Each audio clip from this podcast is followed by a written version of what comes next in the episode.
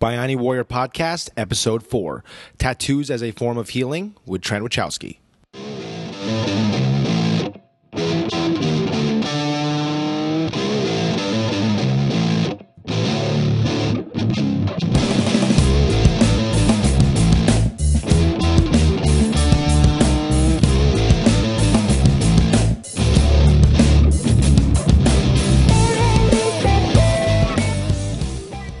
Everybody, and welcome to episode four of the Bayani Warrior podcast. I am your host, Guru Mike Pana, chief instructor and founder of the Bayani Warrior Martial Arts Academy, located right here in the sunny Dallas, Texas area.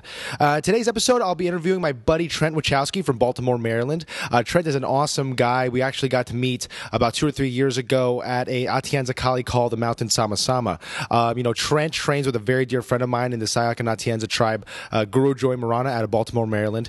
And uh, Trent and I have gotten to know each other over the last few years. Trent is actually a tattoo artist by trade. Uh, but what makes Trent unique in his skill set is that he uses tattoo art to bring healing and comfort to breast cancer patients from all over the world. He does this by using his tattooing skills to tattoo realistic and accurate tattoos of areolas for the patients that he serves. I felt Trent was a natural choice for this podcast because I firmly believe that his profession is very much in line with what we in Bayani Warrior are all about. He uses skills to serve, heal, and protect the hearts and minds of the patients that he works with. So without further ado, here's my interview with my buddy, Trent Wyczawski. All right, Trent, thanks for joining me on the show, brother. Hey, thanks for having me. Hey, man. So, uh, just give a little bit about your background. I kind of explained it uh, during the intro portion of the show, but um, if you wouldn't mind just explaining uh, kind of a little bit about your background, uh, how you got into tattoo art, and what uh, drove you to do what you're currently doing. So, I've been tattooing now for just over 14 years. Um, I'd always wanted to be a tattooer ever since I was a kid, basically, which is unusual. And it took me quite a while to get involved. So I started tattooing when I was 25. Um, I'm self-taught, but that doesn't mean that you don't learn a lot from people along the way. Um, I was definitely very driven uh, to make artwork, I guess, originally. But after a while, um, the guy I work with now, Vinnie Myers, um, he started tattooing breast cancer survivors. So he kind of happened into it through Johns Hopkins. And as things progressed, he needed more people to kind of come on. So I was one of the first people he asked to kind of come in and um, learn the system and really take this up as a full time job. All right, nice. So you've been doing this since you were 25. Uh, was there anything in your background, say, you know, was there a point when you were a kid where you were like, I really want to get into that? Or was there any kind of like, you know, that aha moment that kind of inspired you to uh, pursue tattooing? Um, I can't remember an exact point in time, I guess, I'd always been interested in counterculture art. And back then, when I was 25, actually when I was 14 was when I first took interest in it, tattoos weren't as popular as they are now. Um, it was definitely kind of a it was a subculture. It was uh, something that wasn't looked at uh, fondly by the public, and I kind of liked that. I thought it was it had its own it, had it had its own magic. Um, I feel like it's lost a lot of that magic with the television exposure now, but I feel like I've gotten some of that back uh, applying my craft to this new medical stuff. I was curious, like, uh, what uh, type of training did you have to go through in order to uh, attain the skills you had? You said you were somewhat self-taught, but I, you know, the quality of your work is really good. I'm, I'm very curious as to, um, you know, what your training entailed. Um, so I've, I've been an artist my whole life and uh, I'm very good at appropriating different styles of artwork. I could pretty much draw almost anything if I really put myself to it. So tattoo art was something that I was interested in, and uh, early on, I think I just tried to learn the language and draw as many things as I possibly could related to it. Um, so I think art plays a big role in modern tattooing. I don't feel that you would do very well or make it very far if you couldn't already draw or uh, had an illustration background. Um, so mainly what I had to learn was the technical portion. I had to learn how to operate a tattoo machine, um, how the whole thing worked. There's a lot of nuances to that. And then you have to learn how it all kind of works in the skin. There are a ton of different skin types. I mean, it's I'm still finding new ones. You know, there's there's still new ones coming about, and I, I've tattooed thousands and thousands of people. So it's you never stop learning this craft, I guess. Uh, but really, it's just I spent a lot of time tattooing people. right, right. No, I, I'm really interested, and I'm sure our audience here is interested um, in hearing how you went from being a tattoo artist uh, to now a tattoo artist who now serves uh, breast cancer patients. I, it's a very unique uh, line of work that you're in. So I'm very curious as to how you went from you know tattooing to now tattooing uh, with a higher purpose. How did you get into uh, that? Okay, so um, I was working for Vinnie Myers at uh, at our street shop here in uh, Baltimore, and uh, I had kind of worked my way up to the first chair. So I was kind of like the the guy working, you know, doing the most stuff there, or the kind of the head guy. And as Vinnie was getting busier with his uh, with his breast cancer tattooing that he kind of fell into, um, he needed to bring somebody on. So I had spoken with him quite a few times as he would come back from trips about what he was doing, um, some of the theories, some of the stuff that he was learning from these doctors. And my interest was really piqued. And it was something that I definitely felt still had some magic. And it was cool to hear that we could use our abilities or our craft to provide something for people um, that meant a lot more. You know, I kind of view these tattoos as it's restorative. It's not necessarily decorative. Mm-hmm. And um, body decoration is kind of what tattooing has been, um, at least in the modern times. Um, a lot of the older tattooing served a lot of different purposes, but in modern times, it's basically body decoration. And what what I've found by tattooing these women is that it means so much more than that. Um, so as I kind of made my way into it, it became a full time transition, and now I I travel the country basically doing this. In your experience, what has the uh, what what have been your experiences uh, regarding uh, the transformation or the restoration of some of the patients that you've worked with, or some of the individuals that you've worked with, uh, using your art? Um, it's it's been unbelievable, and it's been uh, it's been shocking too. Um, women will go through the entire reconstruction process, uh, and it's it can be very difficult for them. Um, it you know begins with somebody telling you that you have cancer usually, um, or that you are predisposed for cancer, and then you know it's like a, a whirlwind or a tornado comes through your life, and they go and see a plastic surgeon towards the end there, and they kind of reconstruct them but they don't feel whole again until they get the tattoos. Mm. And uh, it's been amazing for me to see that. Uh, you know, we were just in Boston two weeks ago, and uh, you meet so many amazing people that would never make their way into a tattoo shop, mm. and you, to hear their stories is incredible.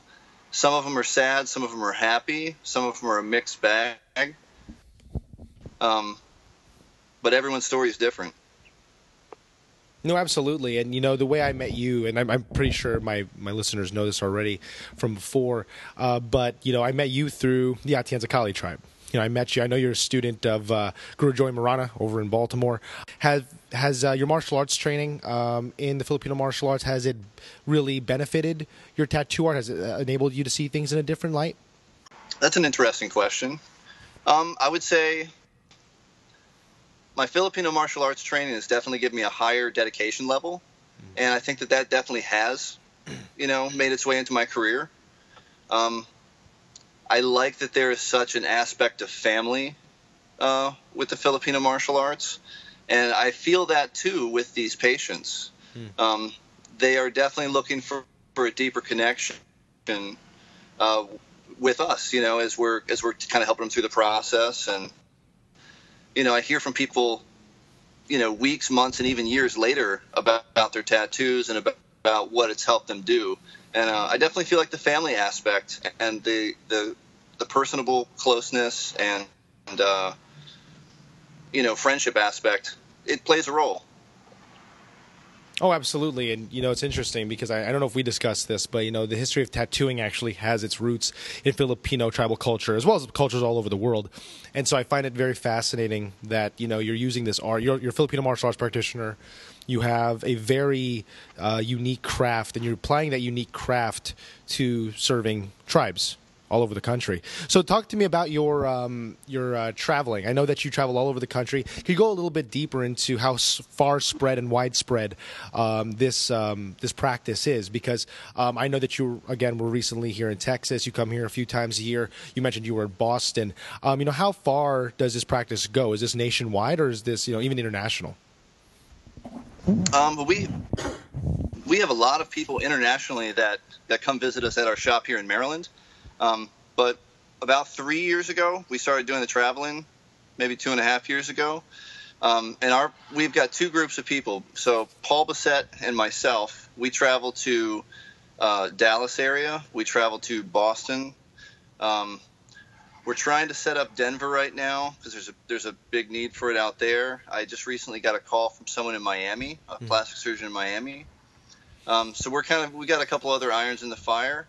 Uh, Vinnie and his daughter Anna, they travel to New Orleans, uh, San Diego, um, Hoboken, New Jersey, and uh, we're also kind of tag team in the Birmingham uh, practice right now. So we just did our first trip there, and uh, depending on who's available, uh, one of the teams will go there as well. Excellent. So, what would uh, someone have to do? Let's say you know there's a tattoo artist listening to this that wants to uh, utilize their art form, that is tattooing, uh, for higher purpose, like you are. Um, how would they get involved uh, getting in your line of work? Now, that's a really difficult question. Um, we used to we used to do really difficult tattoos on perfect skin, and I equate that with you know picture tattoos and you know what what most people think of traditional modern tattooing. Um, now I do somewhat simpler tattoos on really difficult skin. So, depending on the reconstructive process that that each individual person has gone through, um, it can be it can be somewhat of a nightmare to tattoo. Uh, you know, and sometimes sometimes the result uh, that they're looking for isn't going to be achievable because of the the path that they've been on, or or because of like what they've had to, to undergo.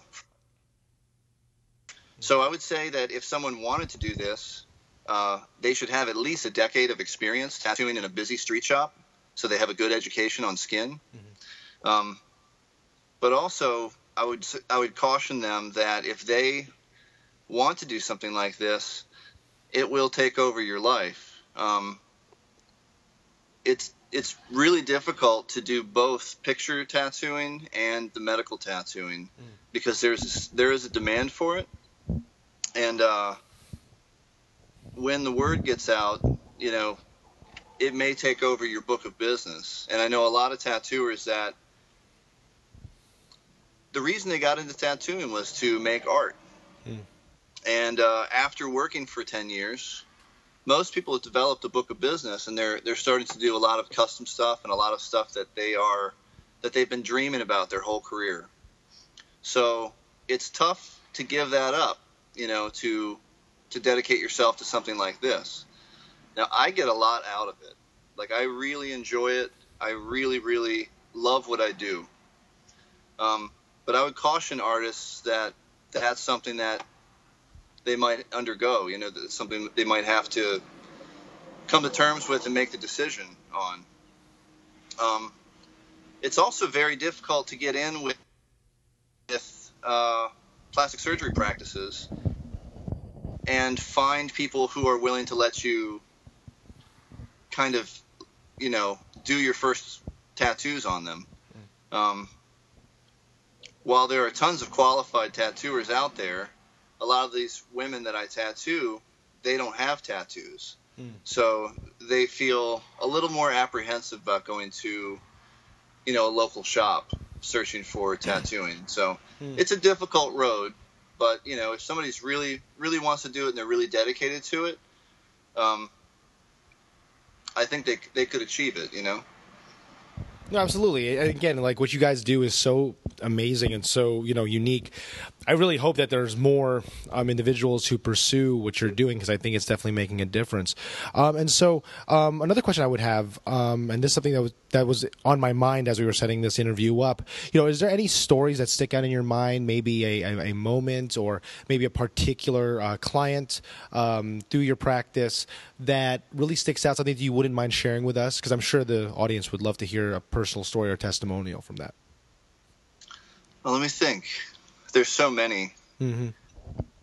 Um, some of the ones that really stick out the most to me are when you tattoo young women Mhm.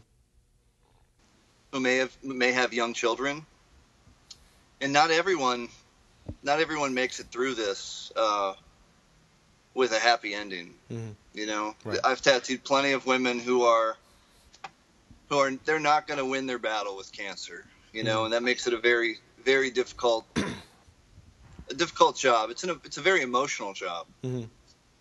And uh, I could think of one woman in particular who I tattooed who came up from uh, the Virginia D.C. area, and she was she was very sweet, and uh, she wasn't very she wasn't overjoyed